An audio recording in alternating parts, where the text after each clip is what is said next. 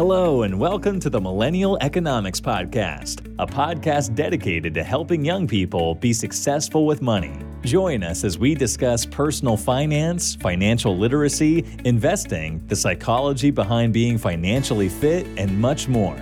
Here's your host, Jared Dixon.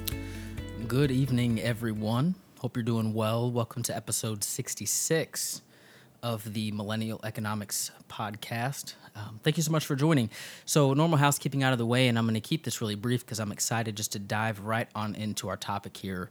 Um, but if you are listening, um, particularly those of you that have been listening a while, uh, maybe even if you're a new listener, we have tons and tons of new listeners. Uh, very exciting, and thank you for joining us, everybody that's new.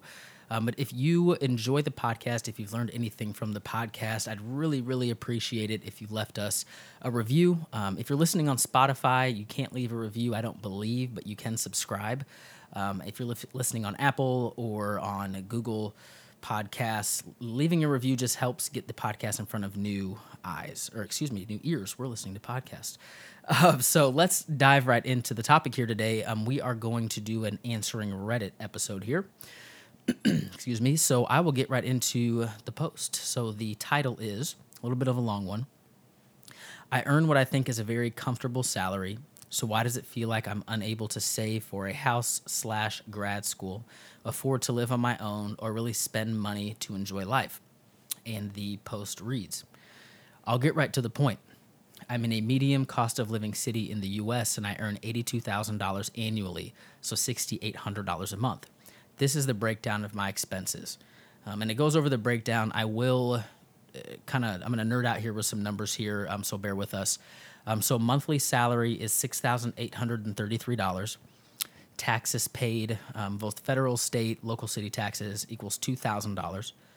Roth 401k contributions is $1,625, which they, he maxes out, he or she maxes out. Roth IRA contributions, which is $500, which this person maxes out. HSA, $300, which this person maxes out. Um, rent, $900, and this is with three roommates. Um, rent insurance, $15. Healthcare premium, 250. Utilities, $150. Transportation, $100. Phone plan, $20. Food, $200. Healthcare deductible, $100 miscellaneous 150 which is for entertainment caring for parents that sort of thing so a remainder of $473 a month and the post continues. For background, the caring for parents is mostly just buying or sending my mom's stuff because she's in a nursing home in a different state, so I don't see her in person much anymore. Just things like snacks or letters or flowers or stuff like that. With COVID, I can't see her in person. I don't want to end up in a place like the care home she's in, so I prioritize saving for retirement. I always hit my health care deductible because I have some underlying health conditions.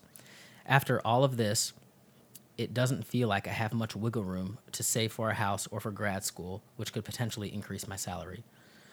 It would be nice to live on my own in a few years. I'm 31, but apartments in my city run around $1,200, so that would burn through most of my surplus. Down payment for a house, forget about that. I like to think I live somewhat frugally, and $82,000 is a great salary. I'm saving too much. Am I saving too much for retirement? As the title says, why does it feel like even with this fantastic salary, I'm only able to set aside a couple of thousands a year? I can't afford to live on my own, etc. Okay. So to start, I, I, I really was gravitated toward this post because I think a lot of us, regardless of really where we find ourselves on the income um, level, I guess I'll say, um, probably feel this way to a certain extent. It is I, I, tell you I, I, felt this way when i um, made $40000 a year and i felt this way when i've, I've made more than that.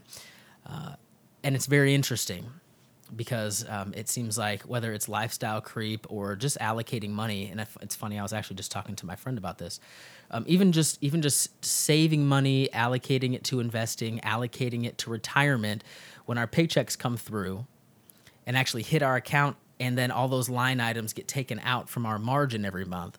Um, oftentimes, it feels like we don't have much, even though our paychecks and our pay stubs might be um, showing a very large number. And I would agree, this individual is single from all accounts, or at least uh, maybe has a significant other but is not married.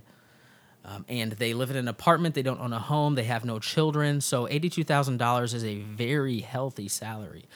So, to answer the question, why does this person feel like there's not much margin? I think there's a few places that we can look, and I think there's probably a few places that you can look as well. Um, what I would say for this individual is that some of the the reason why this person feels like there's not much margin is is for good reasons. The money is going to good things.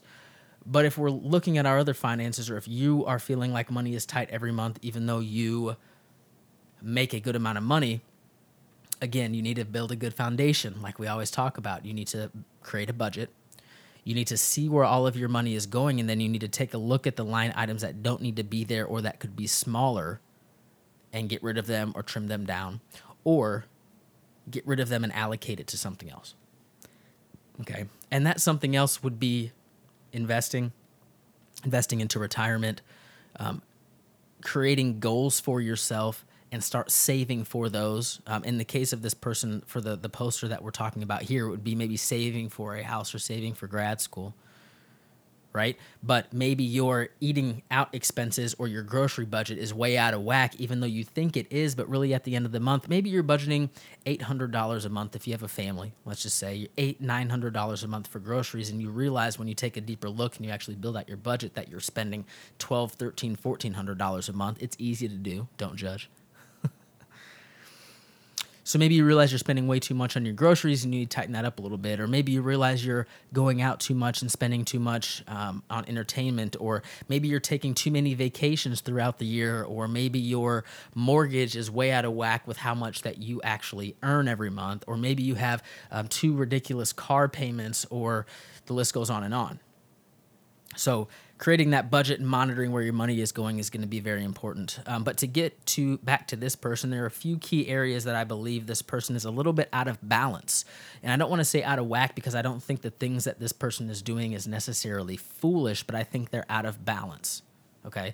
And one thing that I like to talk about is balance because you have to balance the long term with the short term in personal finance we have to balance the long term with the short term we have to balance the, the, our 50, 55, 60, 65, 70, 80 year old self with, speaking in terms of myself, our 30, our 35, our 40 year old self. Right. And we don't want to, we don't want that to be out of balance because what an unbalanced lifestyle in that instance looks like is if we're living too much in the now, we're spending all of our money on things that are just pleasing us in the moment. And it's so easy to do. And this is what most people do is they spend their money to please themselves in the moment Okay. And then when they get down the road, they have nothing to lean on. So they end up working till they die, or they may not be able to spend as much time with their grandchildren, or, you know, they might be um, maybe working not the best type of job and, until they die, or they're not able to achieve some of the travel goals they have. The list goes on and on. Okay. So that's kind of what that balance looks like. And, and people my age would call that YOLO. You only live once live every day like it's the last. And there are actually good principles of that, I do believe. But again, if our life is out of balance, we're sacrificing the future for present gratification. Okay. On the flip side, and this is not something that a lot of people in the personal finance community talk about, but you can have a balance on the other direction. You can be sacrificing everything now for your 65 year old self and the truth of the matter is, is that we're not promised tomorrow, so you might not ever get to that 65 that you spent your whole life working for. You might be allocating every last penny into investments and into retirement and to money that you probably can't even touch till you're 55 and a half years old. You don't enjoy anything that you do. You don't allow your significant other to enjoy anything you do. You don't allow your children to enjoy anything about their life in terms of being able to do things not that enjoyment of life is all about getting able to do things and purchase things, but you understand what I'm saying for this example. So you sacrifice everything for the now, not only for yourself, but others around you for a future self that may not be there. Okay, so we have to balance it out. Chances are you will have a future self, and you also need to prioritize enjoying the thing, enjoying the fruits of your labor as well. There has to be a fine balance. Okay, so before I get into the the recommendation I would give to this individual. Um, let's take a quick quick break um, to hear a word from our sponsor this episode. Hello, kind people, podcast steers. I don't know if that's a word or not, But we are rolling with it. I wanted to tell you a little bit about acorns today. And if you've listened to the podcast, you know my passion for acorns is strong um, because I truly believe it's a great platform and I use it personally. Um, so I can tell you over the past four years, Acorns has been an incredible asset to me in my investing. It's where I learned about investing and dividends and compound interest. Um, and again, I still use it to this day. Um, it is a platform that is absolutely fantastic, fantastic for people that are new to investing. Again, I'm not new to investing, somewhat new. I still use it, but for those of you who are looking to start investing or are looking for an easy platform to start investing, I can't recommend Acorns enough. It has two great features among many, uh, but I'll just touch on a few here, the two that I particularly use. Number one is the roundup feature. So when you open your Acorns account, you can actually link one of your cards, credit card or debit card, to the account Acorns will round up each transaction that you make with that card and invest the spare change into your investment account there with Acorns. How cool is that? If you're looking to do something that's automated, that's going to force you to invest every time you spend your money, this is a great feature. I have used it. Um, it's it's phenomenal. The second feature, which I use far more, is just the recurring investments. You can set a specific dollar amount and a specific day of the week or a specific day of the month or time of the month to automatically invest money. If you listen to the previous podcast and you listen to my story about um, how I started investing, or not my previous podcast, but one of my podcasts before, about how I started investing. I downloaded Acorns and I started investing $5 every Friday. And it wasn't a lot, but over the months and months, and me even forgetting that money was going in there, I learned about compound interest and I learned about what dividends were. So you can start off small, and now I use that same recurring feature just with a little bit more money, but I do it every week.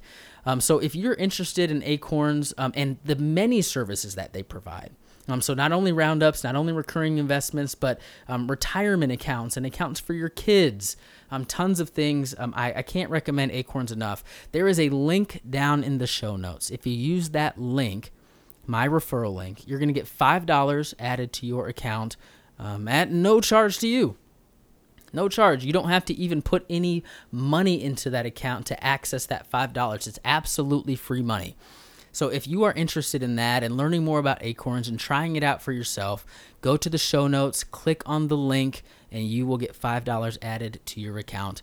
Um, that is all that I'll talk about this, but you'll probably hear me talk about it more in the show. Um, but here is back to the episode.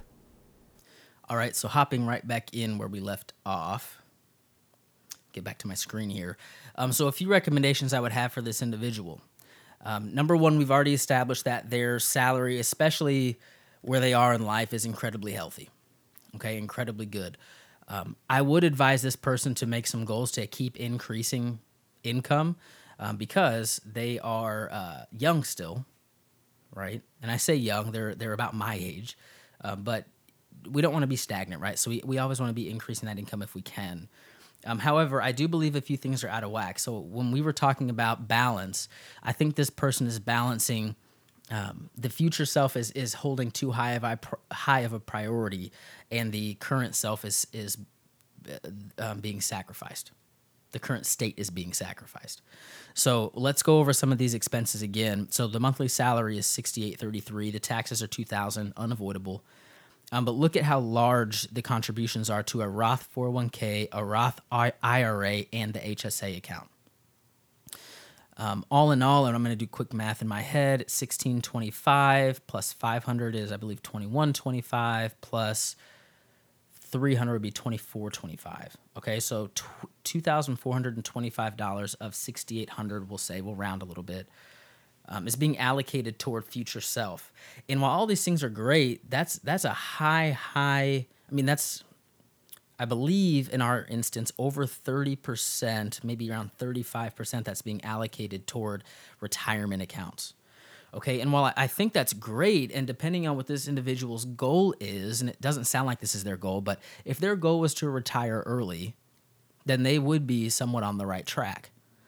But if this person's goal is to retire um, and be able to do some of the things they want to do, maybe retire a little bit early, but retire with enough to live on, um, there I, I think it's a little bit it's a little bit too much Okay. Um, also, what I would say is this person is investing all of their money, save the HSA account, excuse me, but the contributions to the Roth 401k and the Roth IRA are after tax investments into accounts that you'll be able to pull out of tax free, as opposed to a traditional 401k that's a pre tax deduction, okay, which would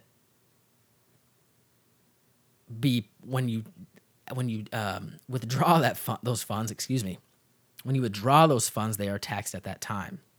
Okay. However, the benefit of doing a pre-tax deduction is um, you're not paying taxes on that money up front, so it would greatly increase the amount of margin this person has every month because they wouldn't be paying as much um, in in taxes and I would suggest that in addition, because they're already maxing out their IRA, which is a an after tax investment as well. So I'd probably change this Roth 401k to a traditional 401k that's a pre tax deduction.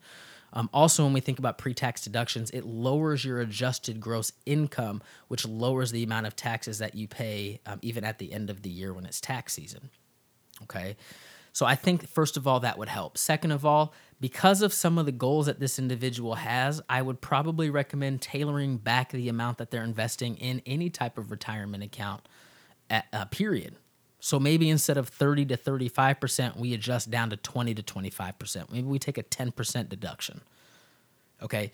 Not because investing in retirement or investing in all is bad, but because we have other goals that we're trying to achieve at this point in our life. Number one, we're trying to move out. Number two, we're trying to buy a house. Number three, we're trying to go to grad school. Okay. All great goals again, right? Check yourself. Are these goals great? Are they going to be fruitful? Are they going to bring me enjoyment? Probably all of those things would be yes. And I think personally, all of these things are, are things worth trying to achieve for this individual in the next one, two, three years and are definitely achievable while still investing and doing things wisely. So that's all really I had to say. I think this was a great case study for us to take a look at that number one, this individual has their complete budget broken out and they know where their money is going. If you are not in that spot, you need to be. So take some time today, tonight, this morning, this week to go ahead and break down all of your expenses and figure out where your money is going. It's also a great lesson for us to take a look at and think about what's the balance look like in my life? Is my life balanced? If it's out of balance, what does it look like to be in balance? If you don't know what balance looks like, reach out to myself, reach out to somebody that you trust about finances and ask them what a balance would look like. Um, so that is all really that I have. Thank you so much for tuning into episode 66, and we will talk again soon.